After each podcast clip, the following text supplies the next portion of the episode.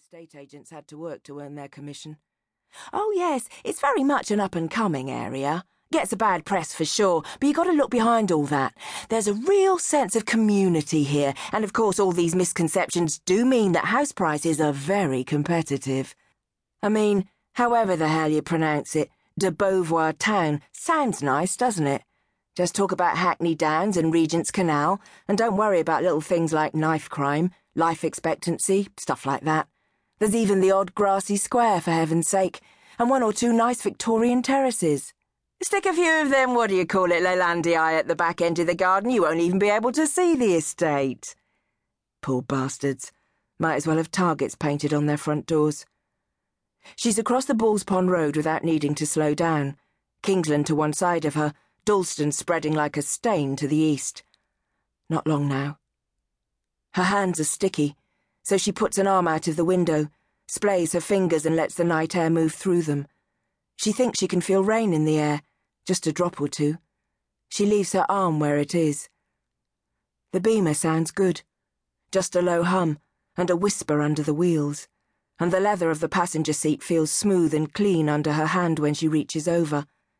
She's always loved this car, felt comfortable from the moment she first swung her legs inside. Some people were like that with houses. Whatever the sales pitch, sometimes it just came down to that vibe or whatever when you walked inside. Same with the car. It felt like hers. She sees the Cavalier coming towards her as she's slowing for lights. It's going a lot faster than she is, and pulls up hard, edging across the white lines at the junction. It has no headlights on. She feels for the stalk behind the steering wheel and flicks it twice. Flashes the BMW's top of the range xenon headlamps at the Cavalier. Better than the landing lights on a 747, she remembers the salesman saying. They talked even more crap than estate agents.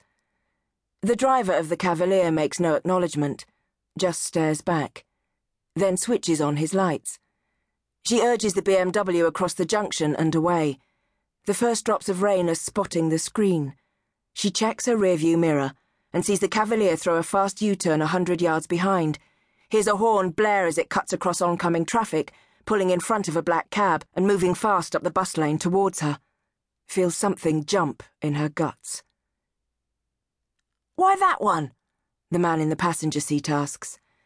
The driver shifts the Cavalier hard up into fifth gear and shrugs. Why not? The three in the back seat are leaning further forward now, buzzing with it but their voices are matter of fact. Fool selected herself! You interfere with people! You're asking for it proper! She was just trying to help. The way we do it, the driver says. The passenger seat is feeling hot beneath him as he turns away, like it's all okay with him. Like his breathing is easy enough, and his bladder doesn't feel like it's fit to explode. Fucking stupid cow. Why can't she mind her own business? They pull out of the bus lane and swing around a motorbike. The rider turns to look as they pass, a black helmet and visor. The man in the passenger seat glances back, but can't hold the look. Drags his eyes back to the road ahead. The car ahead. Don't lose her!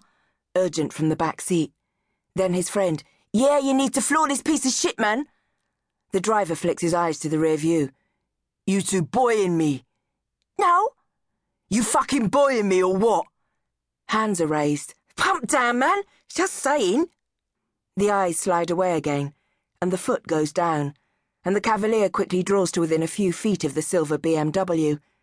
The driver turns to the man in the passenger seat and grins, says, You ready? The rain is coming down heavier now, his chest thumping faster than the squeaky wipers. We doing it, the driver says. Yeah. The Cavalier eases to the left, just inches away now, forcing the BMW across into the bus lane. The three on the back seat hiss and swear and snort. Any fucking second, we're doing it! In the passenger seat, he nods, and his palm tightens, clammy around the handle of the gun against his knee. Lift it up, man! Lift that thing up high! Show her what you got! Holding his breath, clenching, fighting the urge to piss right there in the car. What's she getting? When he turns, he can see that the woman in the BMW is scared enough already. Just a couple of feet away, eyes all over the place.